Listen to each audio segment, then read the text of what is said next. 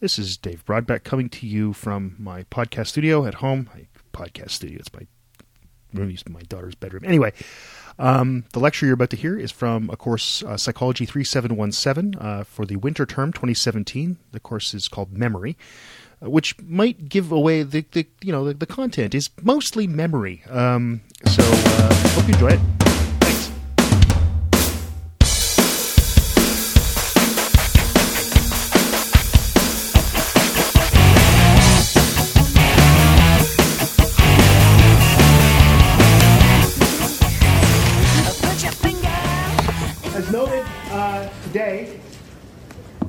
Welcome back from the break. Uh, and as noted, that, well, as I said, today we're going to talk about animal memory. This is actually interesting.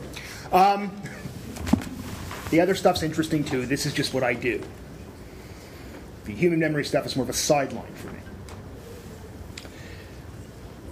So, comparative psychology, which is really what we're talking about here, is as old as psychology itself. There's no doubt about that. People have been asking questions like what animal is the smartest animal? Since people have been asking questions about things being smart, including people. This goes back to Thorndike, even with the puzzle boxes. You may have learned about that. The reason he did the puzzle box work was to find out which animals were the smartest.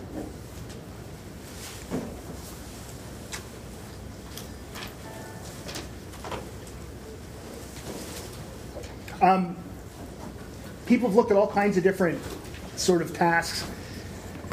Serial position effects, uh, primacy, recency, interference, all that stuff over the years.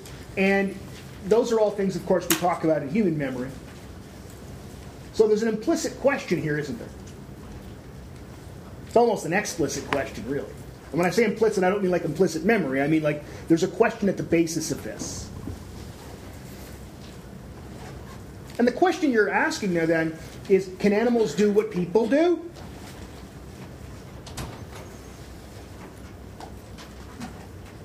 And at, first, that seems like an interesting question, doesn't it? Right? It sounds like something, I wonder if animals can do X or Y. But when you start to think about this a little bit, you gotta wonder what's the basis for the question.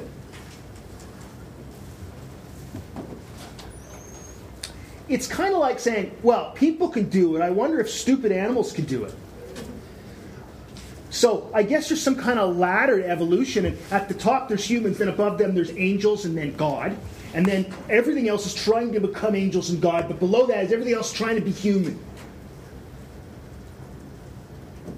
And in fact, I got a reference there because, in fact, Hodos and Campbell basically in 1969 said there's a, there's a problem in comparative psychology. And if you've looked at the reading from Shettleworth, you'll see um, where she talks about that as well. It's not how evolution works. It's not a ladder. It's not a ladder. It's a tree. It's a wonderful tree of life.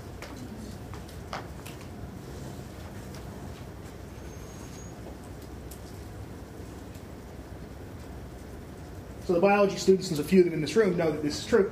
Um, there's no top, there's no goal. Uh, ideas like that are simply wrong. It's not that they're just. It's almost like the physicist, saying a physicist once said, I, I can't remember who said it, remember who said it, but he said, it's not that that's not right, it's just not even wrong. Like, it's completely ridiculous. You're asking the wrong question. You don't understand how evolution works. It's not a, it's not a ladder.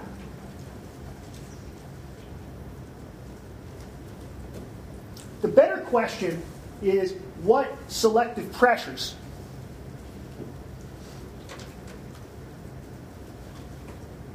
have led to the evolution of certain cognitive systems. We talked about this, if you remember the Sherry and Schacter paper uh, from a few weeks ago about the evolution of multiple memory systems. And so this, this, this, this is it here that we look at the pressures that the animal has to have lived with over its evolutionary history and how would that shape the cognitive mechanisms that have evolved. So asking what species is smartest is a silly question. It's kind of like saying, why can't humans flap their arms and fly? And you think that's a stupid question. Well, birds can do it, why can't we do it? Oh, yeah. See, it's a, it's a ridiculous question. Why can't birds do what we do? Instead, let's look at different species and their life histories, their ecology, and say, okay, what kind of questions can we ask about these animals and their cognitive abilities? So to do this, we have to do comparisons between species. So how do we do that?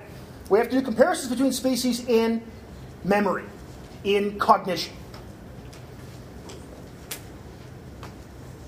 So let's just pretend we're comparing two species on a task. I don't know what task it is. We don't have to worry about that right now.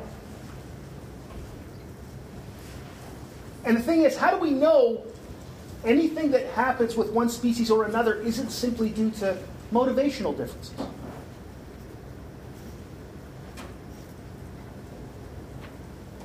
Like, how do we know? Like, let's say this is a ridiculous example, but let's say that we're doing something where one where we're, we're comparing people and dolphins. And I'm going to reward you with, with live fish. Whole live fish thrown in your mouth. Don't think you'd be very motivated to complete that task. And then would I conclude, well, dolphins are smarter than people? Well, no, that would be ridiculous. Right? The thing is, there's much more subtle things like that that maybe that you know a food pellet means more to a rat than it does to a hamster or something like that. Who knows? So this is an idea that Bitterman talked about uh, back, oh geez, in the 60s, mid 60s, uh, and, and to this day, uh, saying that we have to take the idea of motivational effects into account. And that's fine. I, I don't think it's ridiculous, and I think trying to equal things out for two species, uh, or however many species you're comparing, is a sensible approach.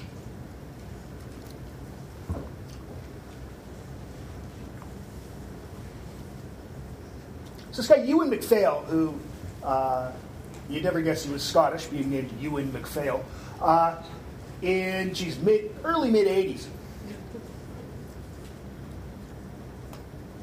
says says this.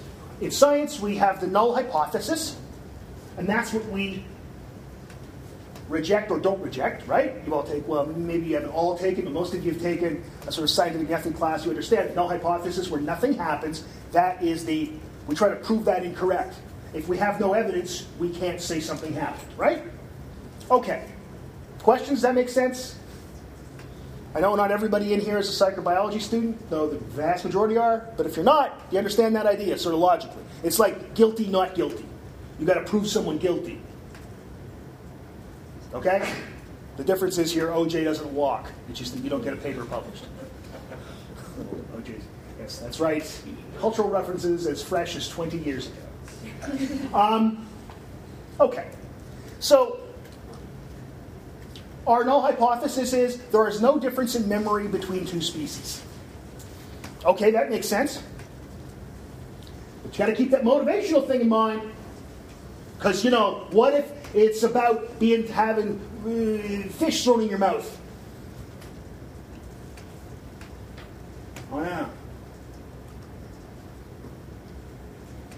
So it's going to be hard to find differences between species, right? And, and be able to interpret them under McPhail's idea. You may notice that I'm setting up what people call a straw man.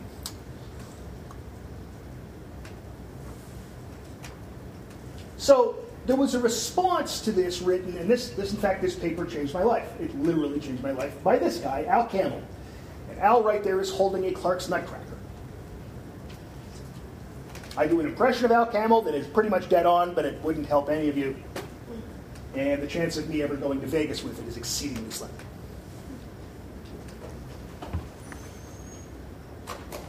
Al noted that there's a fatal flaw in this reasoning. You've set up a null hypothesis it's impossible to reject. Every time I find a difference between species, I say, yeah, motivation. So what do we do? Do we quit? Would we quit? Well, no, we never quit. We're comparative psychologists. We never quit. A scientist, man, back off. So Kamil says, how do you know? He has this idea. How do we fix this? How do we do comparisons between species in memory research, in, or as Al says, you know, uh, just general intelligence? You could say. How would we do it? He says, test many species in many different paradigms. Many species, many different paradigms. So not just one kind of maze or one kind of task in a Skinner box, but many, many, many paradigms. Okay? Does it make sense so far? I'm trying to lay the theoretical groundwork here.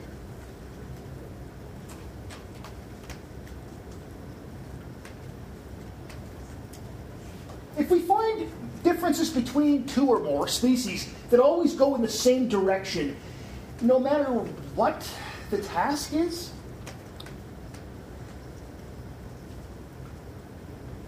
it seems less and less likely it's a motivational thing, right? Like, you know how, for example, some people just aren't good at math, and that's fine. But they're, you know, they're pretty good at English, let's say. You think back to high school when you, you, you take math and English and those things. And some people just don't do well at one subject. Right? And that's fine. That could almost be like the, well, that's the one case, right? Oh, I'm not good at this. But if I was to say that person one was smarter than person two, I would expect that usually person one had better grades than person two, no matter what the course they would take. If it's always the case, when you say, oh, I'm not good at math, I'm not good at English, I'm not good at geography, I'm not good at history, you're not good at school. right? You're just not good at school.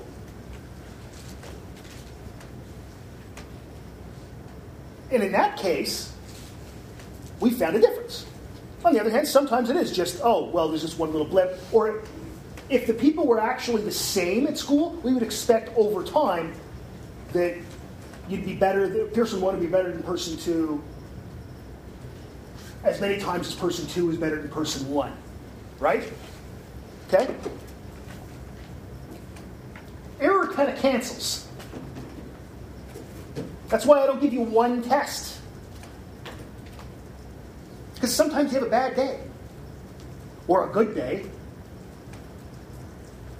Right?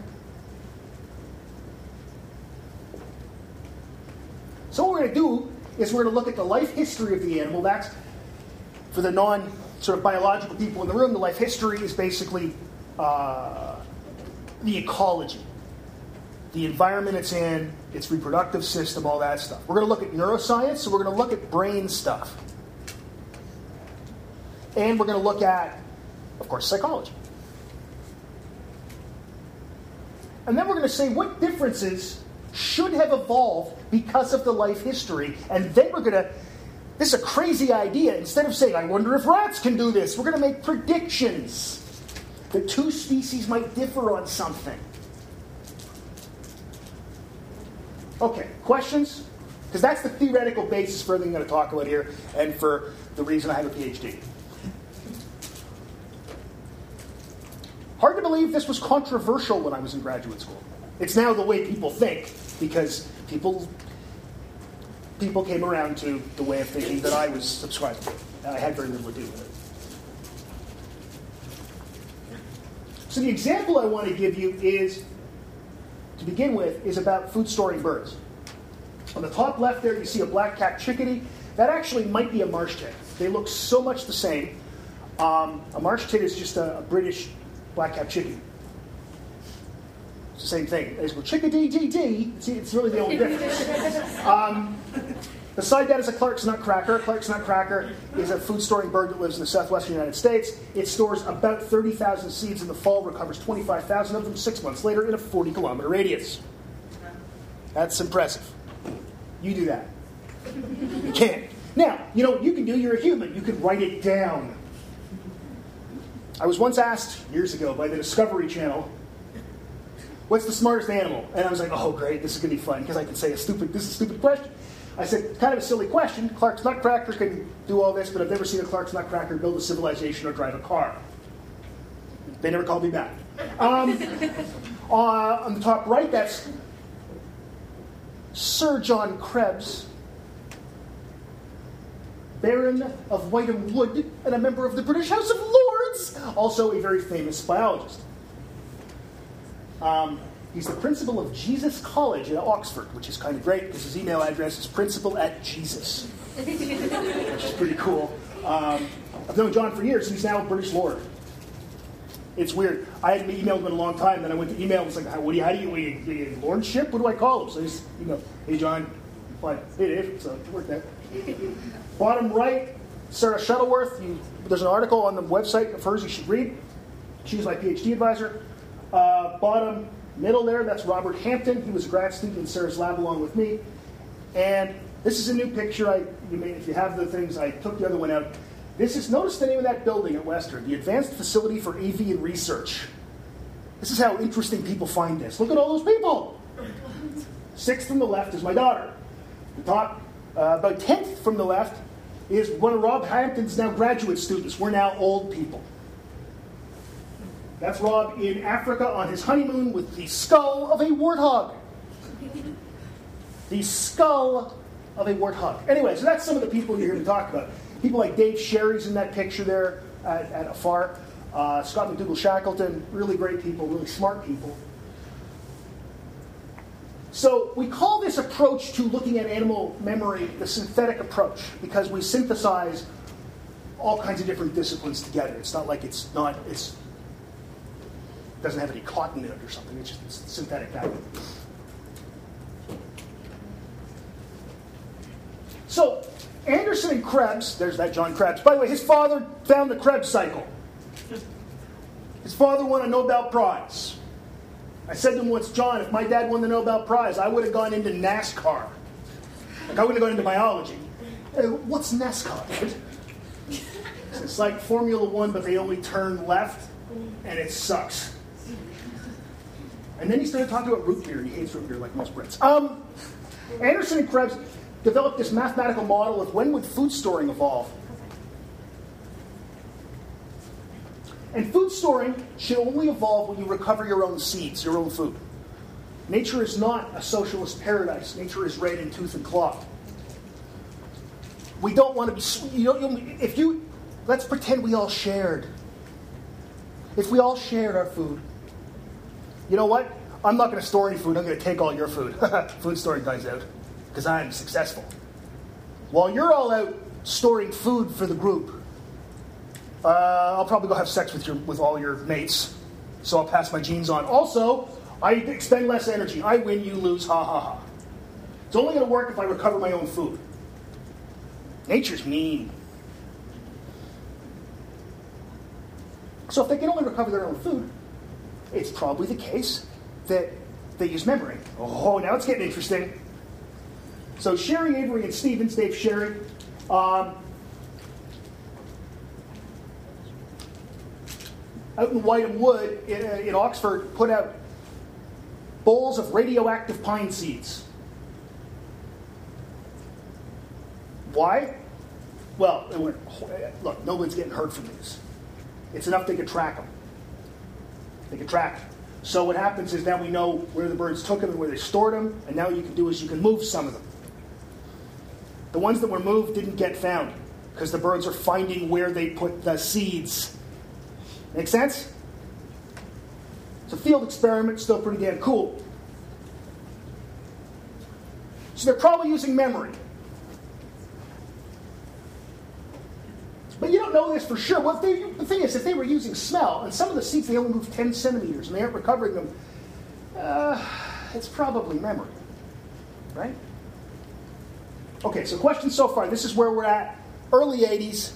People were very excited. A lot of people listening to Echo and the Bunnymen with great big hair. A lot of people listening to The Cure. They're in England, I'm just saying. Sarah Shettleworth then goes over to Oxford and does a postdoc, uh, not a postdoc, sorry, a sabbatical year, and she works with John, in John Krebs' lab. And they put up artificial trees, and by trees, I mean four by fours with holes drilled in them in an aviary. And the birds, excuse me, would take seeds and store them in the, in the holes in the, in the wood. And then they take the bird out. Uh, and then they put some randomly placed seeds in, as well as some of the bird's own seeds. The birds recover their own seeds, not the randomly placed seeds. Uh-huh. They're using memory. So, like I said, also they did remove half of the seeds. So they're clearly using memory. These are marsh tits, by the way.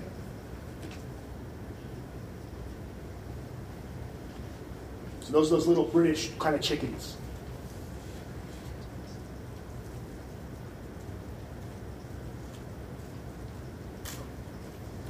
Um, chickadees and titmice are in the species Paridae, or sorry, family Paridae, and they're a food storing family. So is the, the family Corvidae. That's jays, uh, nutcrackers. Um, the data were pretty clear on with jays and nutcrackers that the more they stored in their life, like their lifestyle, their life history, the better their memory was. It wasn't so clear with the parids. It wasn't so clear with the parids. Though, as a rule, the parids didn't rely on stored food as much as the as the corvids. Questions? Okay. I think I've mentioned, probably maybe not in this class, but I've mentioned in other classes, the idea that hippocampus is bigger in food storing birds than it is in non storing birds. So there's a difference there. Hippocampus is important as we know from memory. In humans, it's also important for memory in non humans. and the, difference is there. Dave Sherry's group were one of the first, or I guess the first, to find the difference between excuse me, stores and non-stores um, hippocampal volume. And it's true in parids, in parids as well as corvids and sittids, Sittidae, which are uh, nuthatches. Okay. But the, the behavioral, the cognitive differences were sometimes yes, sometimes no. It made you think, oh, oh well, maybe there are no differences between food storing and non-storing parids. The classic example here, uh, you got marsh tit, which is a food store, and great tit, which is a non-store, but they're both in the same family. And sometimes they find differences, and sometimes they wouldn't. The data are, to this day, pretty much equivocal when you look at things like how long they remember, how much they can remember. So maybe, God, I haven't talked in front of people in nine days, and my, my voice is gone yeah, yeah. Um, maybe it's not how much they remember, but how they remember. Maybe they're doing it differently. Okay? In other words, this could be a qualitative difference, not a quantitative difference. So, a bright young graduate student uh, showed up in, in Sarah Shettleworth's lab and started thinking about these questions and doing some science. And there he is um, Sarah. My hair was so long, it was down to here. Montreal just won the Stanley Cup. That's why I have that T-shirt that's at the party. That's my going away party. Actually.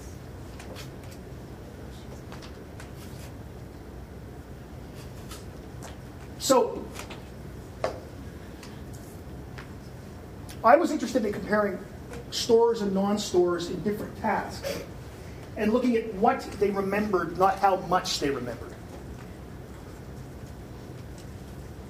And a couple pretty cool papers came to that. Um, the, the, the sole authorship one, that's with chickadees and juncos in an aviary. The Brodbeck and Shettleworth one, that's with chickadees and juncos. Juncos are non-stores. They also aren't parids, but they live in the same area um, with a computer touchscreen.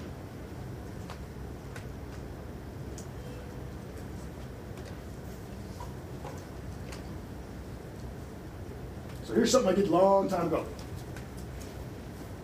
You can see here that what happens is So I had a whole bunch of feeders. These feeders were basically pieces of 2 by 4 about that big, with a dowel in them so the bird could perch and a hole drilled in them. I had, I think, 104, and they were all painted differently. And every day I would randomly choose four of them and put them up on the wall in the aviary. Um, and one of them had a peanut in it, in the hole. The bird would fly in, find the peanut, that's what the arrow is pointing to. It would eat for 30 seconds, and then I'd turn the lights off. And when you turn the lights off, the birds go towards light. And I turn the light on in their cage, they fly back into the cage, and I'd close the little trap door. And I'd wait for five minutes, or 30 minutes, or 24 hours. Well, I wouldn't sit there for 24 hours, but maybe five minutes. And if I read five minutes, I'd read the newspaper. Or I'd mark assignments, because I was TA. And then when the time was up, I'd let the bird back in, and his task, or her task, we didn't sex them, was to find where the food was. You think, well, that's easy, Dave, they can see it. Not when you put pieces of Velcro over the holes. Then the bird has to go in, rip, rip off the little piece of Velcro, and eat the peanut. Yay! They get pretty good at this pretty quickly. And they don't have to be food stores. The Juncos were good at this too. This is easy. About 15 trials, they're right around perfect. So then I move everything over and swap a couple of them around. You see that? I've moved everything over and swapped a couple around. So now we have one feeder.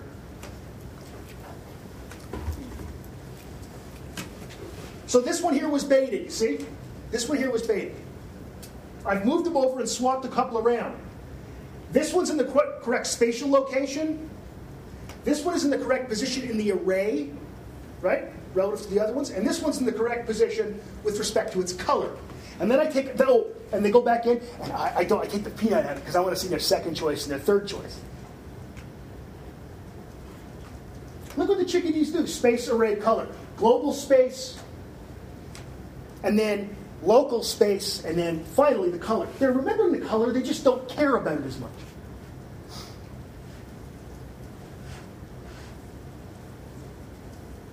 They return later to eat it, move them around, They respond mostly to the spatial location. Dark-eyed juncos don't. They're dead equal on all three. See, they remember just as well, they just remember differently.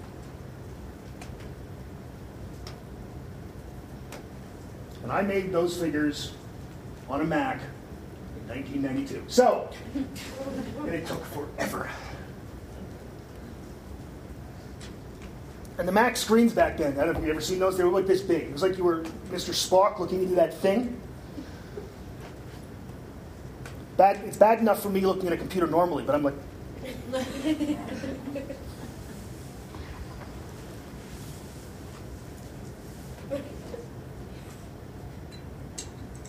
I did the same thing using a touch sensitive computer monitor, touchscreen.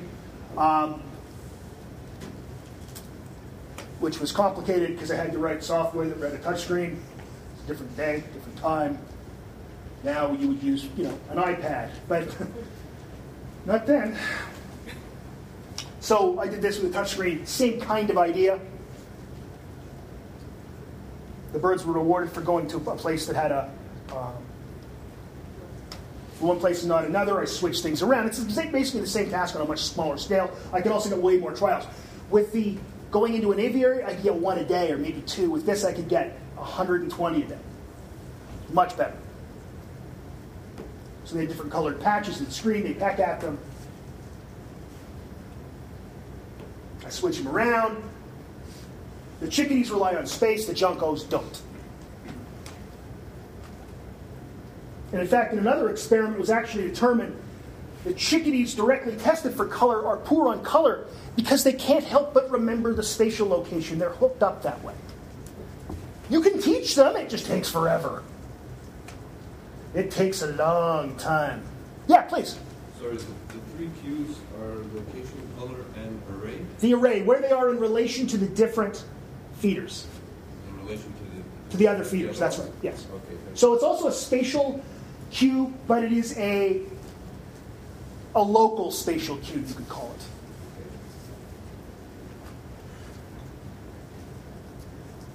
So functionally, in other words, sort of evolutionarily, this makes a lot of sense. The birds remember where something is, not what color it is. Well, they remember that, they just pay less attention to it. Colors change. And in fact, local spatial things even change. When do they store food? They store food in the winter. Suddenly, more snow. Oh, I'm screwed. Oh, right, the line of trees over there, and it's a vector from that line to here. And actually, that's probably what they're encoding, is a vector from distal landmarks to a certain position, which is really cool. The weird result is the one from the Juncos, in fact, because usually you'd find that animals generally would rely on space. There's something special about my task. I don't know what it is. And this has been replicated in other food storing and non storing species. There's something weird and special about it. To this day, no one can figure out what it is. It's been replicated, so it's not like it's a 0.05 thing. I didn't just get lucky. We found this, uh, me and three honor students found this. Oh, don't, don't do that automatically. You're not going to do that. All right. Let's go back.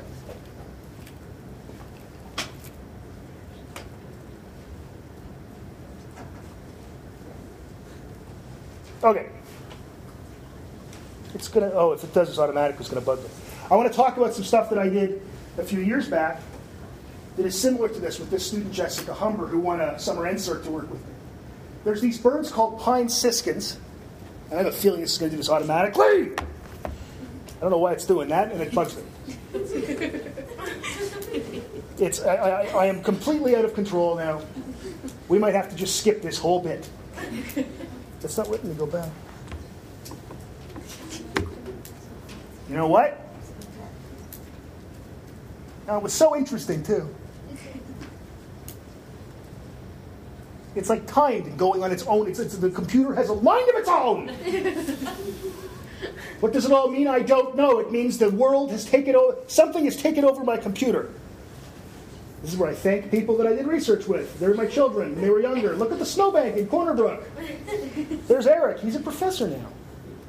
Okay, fine. Skip that. I don't care. Stupid thing. I can't make it stop, and I'm not stopping to edit the damn thing.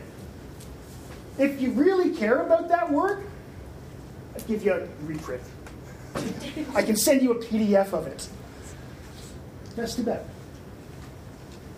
Basically, it was that these pine siskins, these little birds that live in western Newfoundland, um, behave like chickens. They remember the spatial location at the expense of other things. And this made sense to us, Jessica Humber and I, because basically they have to be super sensitive to food fluctuation because in fact they don't always migrate very far, but sometimes they migrate really far, and that's in response to a fluctuating food supply. So we figured it was a food supply thing. Turned out that was the case. She did this experiment in her backyard, which was great. But I didn't get to talk about it. But I told, I told you about it now. You, can, you want to read about it? Go ahead. It's on the bulletin board outside my office. Okay. Fine. We'll just do this slide next time. So animal memory can be divided. We can talk about systems in the same way we talk about it with human memory. We can talk about working memory, which is the rules, well, sorry, which is the memory that's needed for a single trial of a task. So with my uh, thing with the birds going into the room, it's like where was the where was the seed? Just five minutes ago. That's working memory. And reference memory is the rules of the game. The rules of the game in that case are the seed is always in the place it was before. Okay? You can kind of think of reference memory as long term memory and working memory as short term memory. They kind of overlap. Kind of.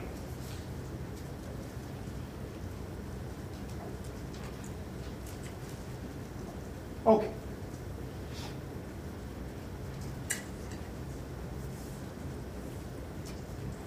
There's a couple of, here's a few neat ways you can study animal memory. One of them is called delayed matching to sample, or DMTS.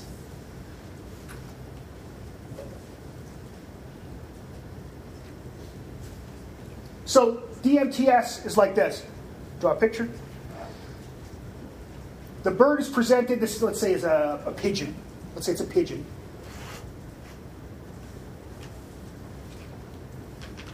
With a red light. It pecks at the red light a little bit, and the red light disappears. And we get a retention interval, let's say, of five seconds. Then the bird gets a choice.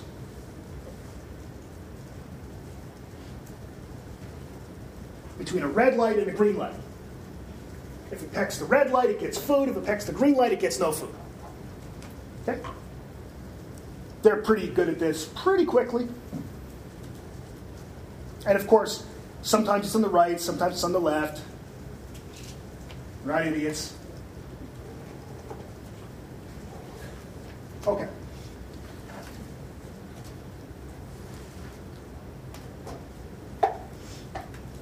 You can do non-matching the sample too. Basically, in that case, back to our drawing. Whoops. Now the right answer is to go to the, to the green one, not the red one. So the working memory part of this, so sorry, the reference memory part of this would be match to sample. The, the working memory part of this is if red, peck red, if green, peck green. Sorry, that's reference memory. If red, peck red, if green, peck green, or match to sample. The working memory part is it was red or it was green. Okay? You can actually get qualitative differences here too, because this is what tripped me up. There are two ways to solve this task. One of them is have a reference memory task that says if red, peck red, if green, peck green. The other one is to say match to sample. How could you differentiate between those two? How could you tell if the animals had learned if red, peck red, if green, peck green, or if they just learned match to sample? Thoughts? A hard question.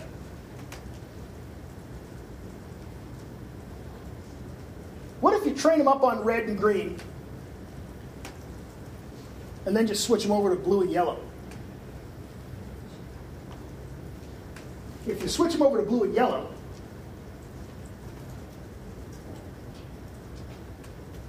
if they've learned if red, peck red, if green, peck green, they should go, I don't know what to do here. It's blue and yellow. The world has changed on me. If they've learned match to sample, they're like, huh, blue. Oh, okay. I guess I'll wait for the th- oh, and match is good. You know what pigeons learn? Pigeons learn if red, peck red, if green, peck green, because pigeons are stupid. Jackdaws, which are cool, learn match to sample. It's very nice.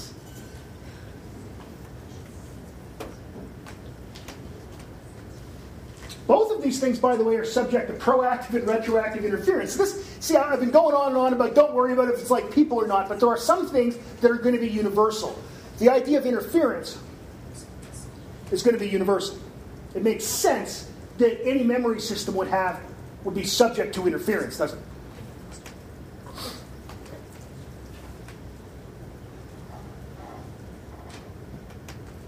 So any memory system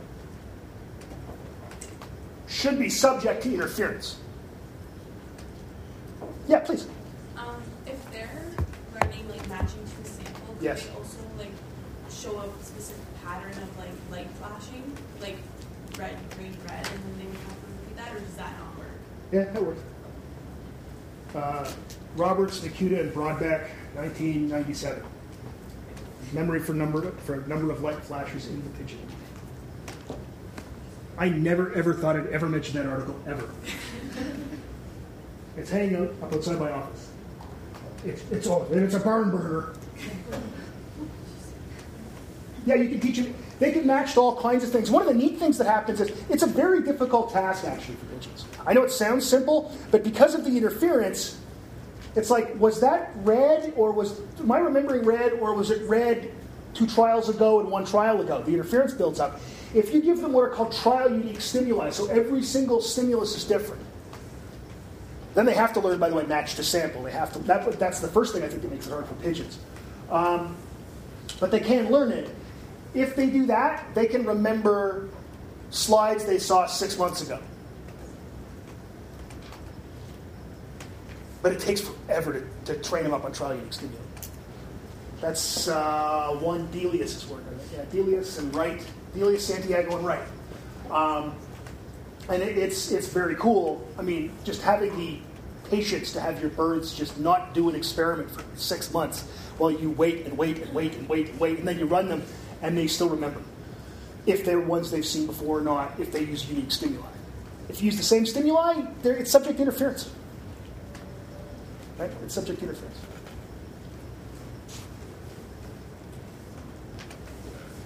So both these things, by the way, subject to proactive and retroactive interference, both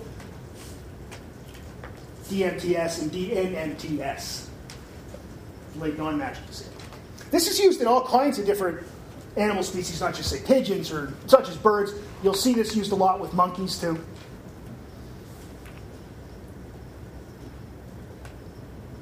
This is one of those ways people say things like, well, how do you know the animal can see in color? Well, if it can do these things, these color based tasks, tasks, then you know that actually uh, it can see in color. If it can respond to color, it must be able to see it.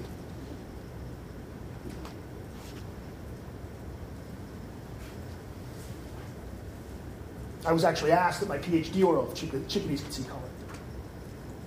And I said, uh, well, they respond to color. And they got all the gear in their eyes. And the guy said, but you didn't directly test it. And I said, well, no. I was busy discovering this stuff. Ever the smartass in his PhD oral. I said, if you want to do it, though, the gear's in the lab. Yeah, I was, that was a. I, the guy was bugging me. I'm just saying he was bugging me. I was pretty happy with myself doing that. He also got mad at me for thanking Montreal for winning the Stanley Cup in my acknowledgement section. and I asked him if he was a Leaf fan. Ended the discussion. No, I had to. I mean, what's, what's the. Ah, come on, you don't go after somebody's acknowledgement section. Unless I said I also pledge allegiance to ISIS and Hitler. I mean, just leave it alone. I was saying thank you to my wife and stuff like that. Well, I don't think this is appropriate. Well, I don't think you're appropriate.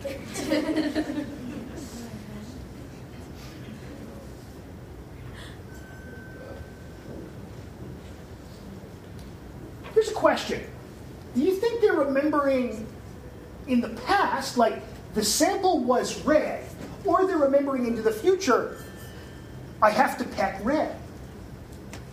Ooh, that's a neat question, actually. Isn't it? Think about it. I could ask you that, you could just tell me. That'd be easy. Try that with a pigeon. You just look at it and say, what did you, so is it, you're the pigeon. Um, well, you're thinking back, you're thinking forward, you used to go, you know, use it as a pigeon. You can't ask them. You can ask them, they won't do it. That's pretty good. Um, all they do is just stand there and their eyes wide open. Nice thing to work with mammals is they have little expressions in their faces. Birds, they always look the same.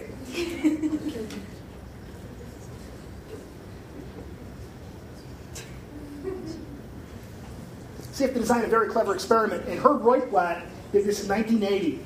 Uh, there's an extra slide I threw in to explain this. Okay, so he used symbolic matching to sample. And if the animal saw a red sample, it's supposed to peck a horizontal line. Okay? If it saw a, an orange sample, sorry, a vertical line.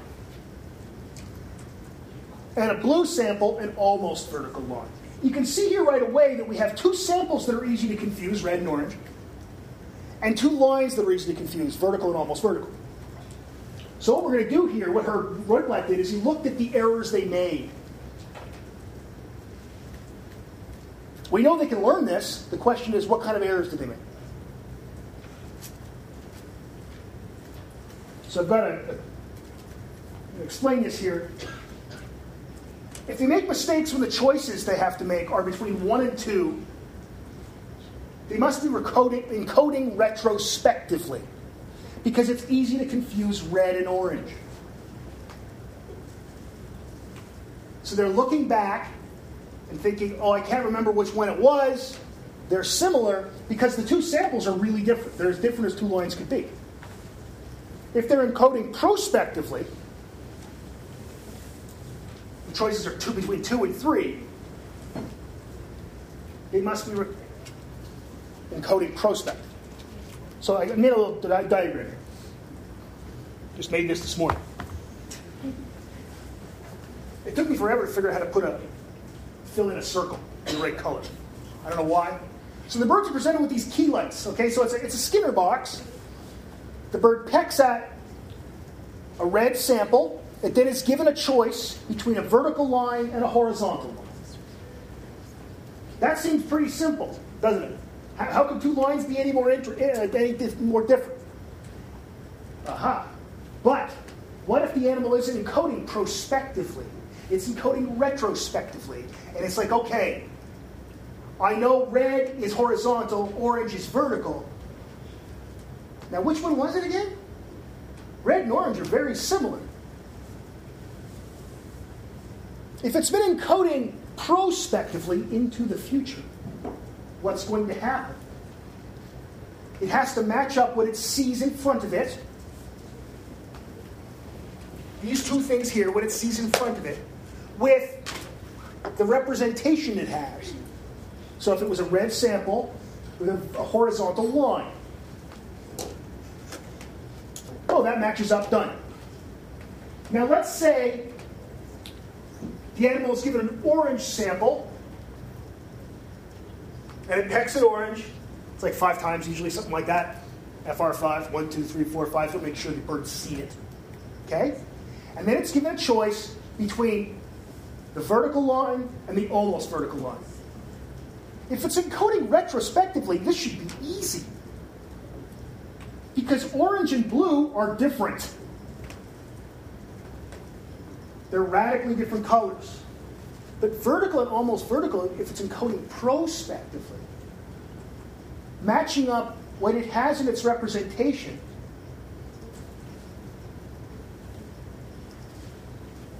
to what it sees in front of it, the two little keys it's going to pack today will be on a touchscreen. This becomes hard. Do you understand this? This is a really subtle experiment. It's also an exceedingly cool experiment. Don't feel bad if you don't understand it. First time I read it, I was in graduate school and I didn't get it. So I want you to, if you have any questions, ask them now. This is when to ask them. Please. So if it's, if it's encoding retrospectively, it's gonna confuse between the red and the orange? Yes, if it's encoding retrospectively, it's going to confuse. It's going to make mistakes when these are the choices because it's looking back, thinking it's red or orange. Yes. Okay, and if it's doing it prospectively, it's gonna be confusing between the vertical lines and the almost vertical lines? You, sir, are correct. Alright. Excellent. Other questions? That's you've totally nailed it. That's right. Do you see why? Like one way it's easy. Looking back, one comparison is easy. Looking forward, the other comparison is easy. Looking back, one's hard. Looking forward, one's hard, depending on the comparison. So we see where they make mistakes. They're good at this, by the way. Pigeons are good at this. Other questions on this? Okay, it works like this. What happens is when it is, at, we have a shorter retention interval, just a few seconds, they encode retrospectively. When it is a longer retention interval, they encode prospectively. And each bird's a little different. At some point, the bird switches over from retrospective encoding to prospective encoding. Which makes some sense.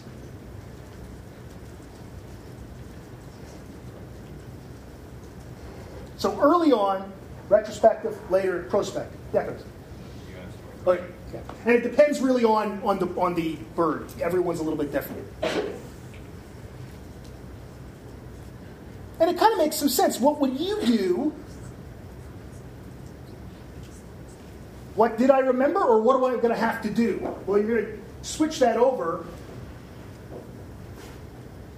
the longer something gets, the longer the retention of it. You wouldn't think you could design an experiment like this to test pigeon memory, but Herb Roitblat did. Herb's at the University of Hawaii, studies dolphins.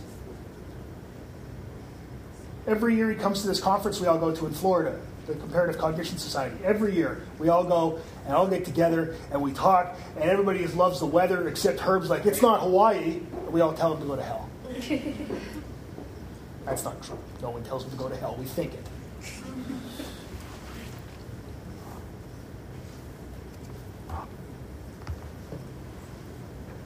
Okay. The eight arm radial maze is another paradigm that's used a lot. This is a, an, a maze that has a central platform and eight arms that radiate out like the spokes of a wheel.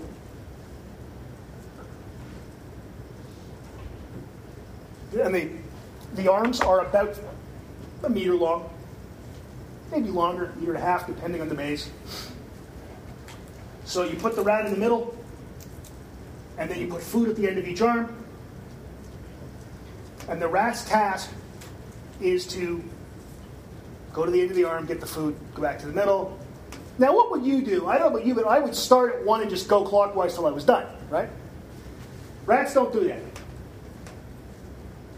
They go in a haphazard fashion, except seven of their first eight choices are correct. Once they've learned the reference memory part of this, which is, oh, there is food at the end of the arms I must empty. So the reference memory part is go to end, you know, there's food at the end of the arms. The working memory part of this task is what? What's the working memory part of the radial maze task? Which arms you've to bend down? Yep. Which arms you've been down, or which arms are left to go down. Prospective, retrospective, and you know, retrospective, prospective, but you know, you know what rats do? Halfway through, they switch because it's a smaller number. Oh, which ones are left? They do exactly, if you were doing it this way, not like we, we would all go clockwise or counterclockwise. But if I said you couldn't do that, what you'd do is you'd start to remember which ones are left or which ones are, yeah, which ones are still there, then you'd switch over to which ones I haven't gone down yet. So that's exactly what rats do. That's the working memory part of this. Cool thing about that is that when you lesion hippocampus, rats can remember the task. They go down arms, they just can't remember where they've been. They keep going down the same arm, they go all over the place. This was um, a maze that was developed by Olton Samuelson in 1976. This is something that I've cited so many times that I know the whole citation by heart, the whole thing. And I bet I'm not the only person in the field that can do that. It's weird because it's just been, it's been cited thousands of times.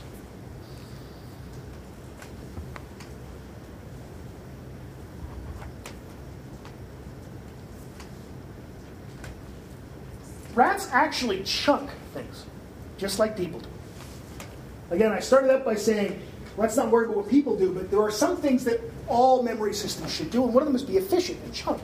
How did Macuda and Roberts test this? Well, they had, this time, a 12 arm radial maze. Three arms had chocolate. Rats love chocolate. Three arms had cheese. Yes, rats do like cheese, not as much as chocolate. And three arms had 45 milligram food pellets, which don't sound that good, do they? Oh, and three arms had nothing.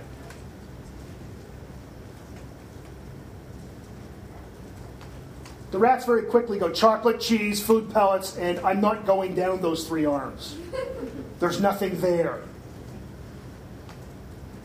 I remember, this is Todd Macuda's master's thesis, and I remember I was at Bill's postdoc, Robert's postdoc then.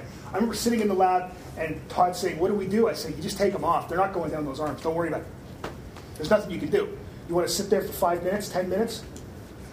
Finally came up with, well, we'll sit there, let them sit there in the middle for five minutes. And Todd said they would sit there for five minutes and just stare at the video camera. they're stupid. They're rats, but they're not stupid. Okay, so that's interesting in its own right. How do we know they chunk? Well, what you do is one day, on a test day, you switch cheese with chocolate and nothing with food pellets or whatever. They very quickly get surprised they go down a chocolate, they think it's a chocolate arm, it's a cheese arm. Then they switch over. Oh, I see chocolates, cheese, cheese is chocolate. They just switch over. However, if you just move all the do it all, move it all, move them all randomly, they're screwed. They don't know what to do. Their memory's actually poor. Because they were remembering chocolate, cheese, food pellets, go to hell. Right? That's what the, the rats were remembering. That's what the rats were remembering. So they chunk. That's pretty cool, right? Questions about that?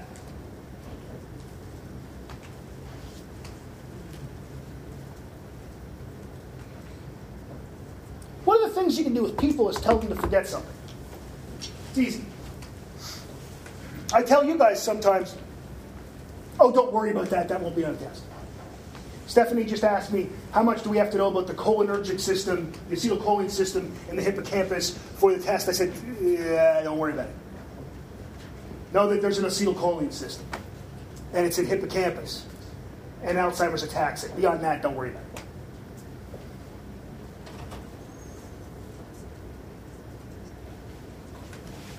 Now, I could test you on that. That would be mean, but I could.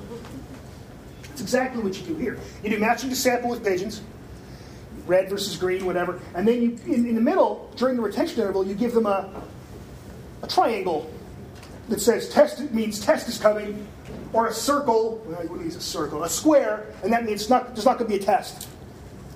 You're going to get some food. There's no test. Okay.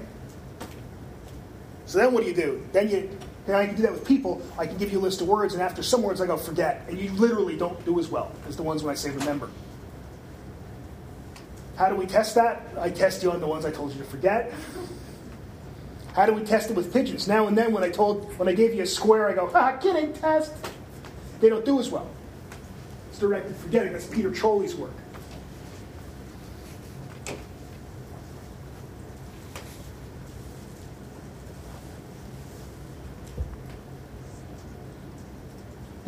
To a very cool experiment by Inman and Shettleworth on metamemory in pigeons.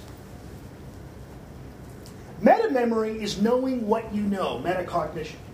So if I ask you, do you know the capital of Iran? Who here knows? Don't tell. Don't say what it is. Who here knows what the capital of Iran is? literally none of you? Wow.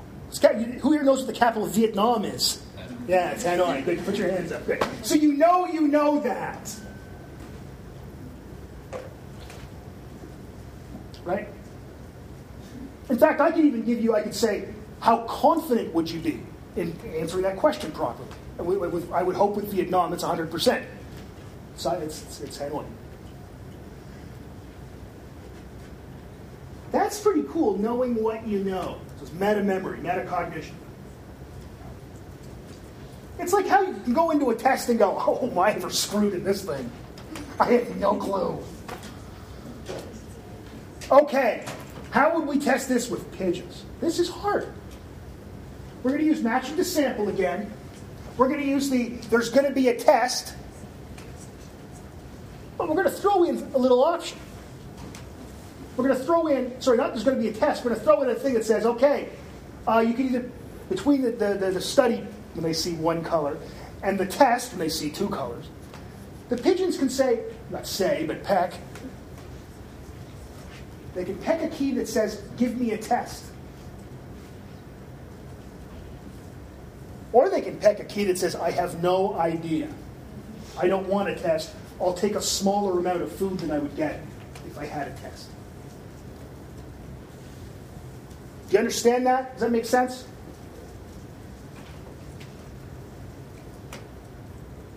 It's good? Okay. How are we going to test if they actually know what they know? There's a couple of ways. First of all, we see how do you make a, one of these tasks hard? Well, you make the retention interval longer between the study and the test period. The pigeons pick the safe key, which is the one, don't give me a test, just give me a little tiny bit of food. They're more likely to pick, pick that the longer the retention interval is. That's cool. We could also test them to see if they actually know what they know. So sometimes when it's a really long retention interval and the pigeons are like, I have no idea. give them a test anyway. Guess what? They are very good at it. The pigeons know what they know. Wow. It's funny, Alistair Inman, who was a postdoc in Sarah's lab, um, I was a graduate student then. It took a long time for them to publish this stuff. But Alistair is a behavioral ecologist. He studies uh, animal behavior. And he was doing this as a, as a foraging experiment. He wasn't even thinking of this at all in terms of memory. He presented this to our lab group, and everyone went, Dude, you are testing meta memory in pigeons. And he's like, I don't even know what that means. Explain it to me. Because Sarah was a biologist and a psychologist at the same time. So some of her students were biology students, some were psychology students, and uh, it's a pretty cool paper. Questions about that? Does that make sense? Okay. I told you about the priming work that I did. So, in fact, again, it's similar in that we can look at things that we would expect to be universal. We would expect to we would expect that seeing a stimulus will enhance identification of seeing that same stimulus, even if it's degraded. And that, of course, uh, the stuff that I've learned. Questions so far? See, so the thing is that we can study animal memory in a lot of respects in the same ways that we study human memory. And a lot of the same phenomena are going to be there. However, if we're going to be comparing different species and different tasks, we have to take a look at their evolutionary history. Why should it be that chimps can learn sign language? Why? The chimps have language? So why would we test chimps in language tasks? Because it's a cool trick. Instead, let's test chimps' ability to remember individuals of their own family group, of their own troop, I think it's called. Let's test chimps' abilities to detect theory of mind in others. So, how do they know how others think? Can they make guesses? Danny Povinelli has done a lot of work on this. Stuff's amazing. Should we expect differences between species? Well, we find them, we take them and we look at their evolutionary history. And we say, okay, this, this species should be good at this or this or this. Now, there is something pretty exceptional about humans. I would never deny that. No other species does what we do. And that's not just like saying, well, humans can't fly. We can't fly, but we can invent flying machines. That's pretty impressive. That's pretty impressive. Other animals can't do that. But one of the things that we can do, uh, so the other animals we have to look at what the natural history of an animal is, and that gives us some clues as to what kind of cognitive systems might have developed. Questions about this stuff? Lori and I have this idea of having a course entirely about animal cognition. It would be fun. Would anyone find that fun, or does that just sound stupid? It's not going to, offend me. I don't give a shit. I get, I get paid the same way. You think it'd be interesting? Yes. Yeah, okay. I wonder if, yeah, it's one of these things I did it as a special topics course. Nine years ago, and there were only 12 people in the class, or eight people, and it's like, it's not really worth it. It was really fun. Geez, that didn't take long. You know, it didn't take long. The thing skipped over 11 slides. Any questions, comments, criticisms, kudos, K sounds, other K sounds? Stop the recording. I'll quickly go over. The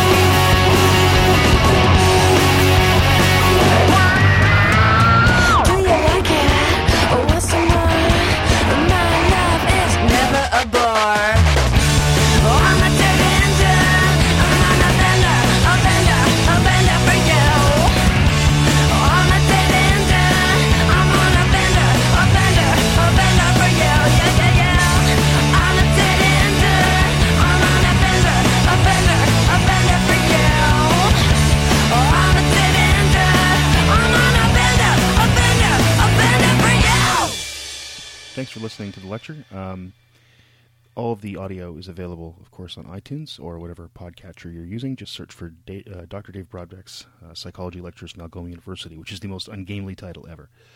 Uh, these are released under a sh- uh, um, Creative Commons copyright share like 3.0 Canada. Uh, you can't use these for commercial purposes. Um, you feel free to share them uh, and feel free to mash them up any way you want. But if you do that, that means I get to do the same thing with your stuff. Sort of like the GNU license. Um, I hope you learned something. But if you didn't, I, unless you're one of my students, I really don't care. Um, the music, by the way, for each uh, song, for each uh, episode lecture uh, is uh, available. They're all podcast uh, like PodSafe music. So if you want to uh, find out about the bands, there's links on my website at people.auc.ca slash brodbeck. Uh, if those links don't work, just contact me and I'll find uh, I'll find out. Um, often I put links uh, actually in the uh, if to call them show notes or blog posts. So uh, you know, buy these people's music. They're they're making the stuff available out there. Uh, thanks everybody. We'll see you next time.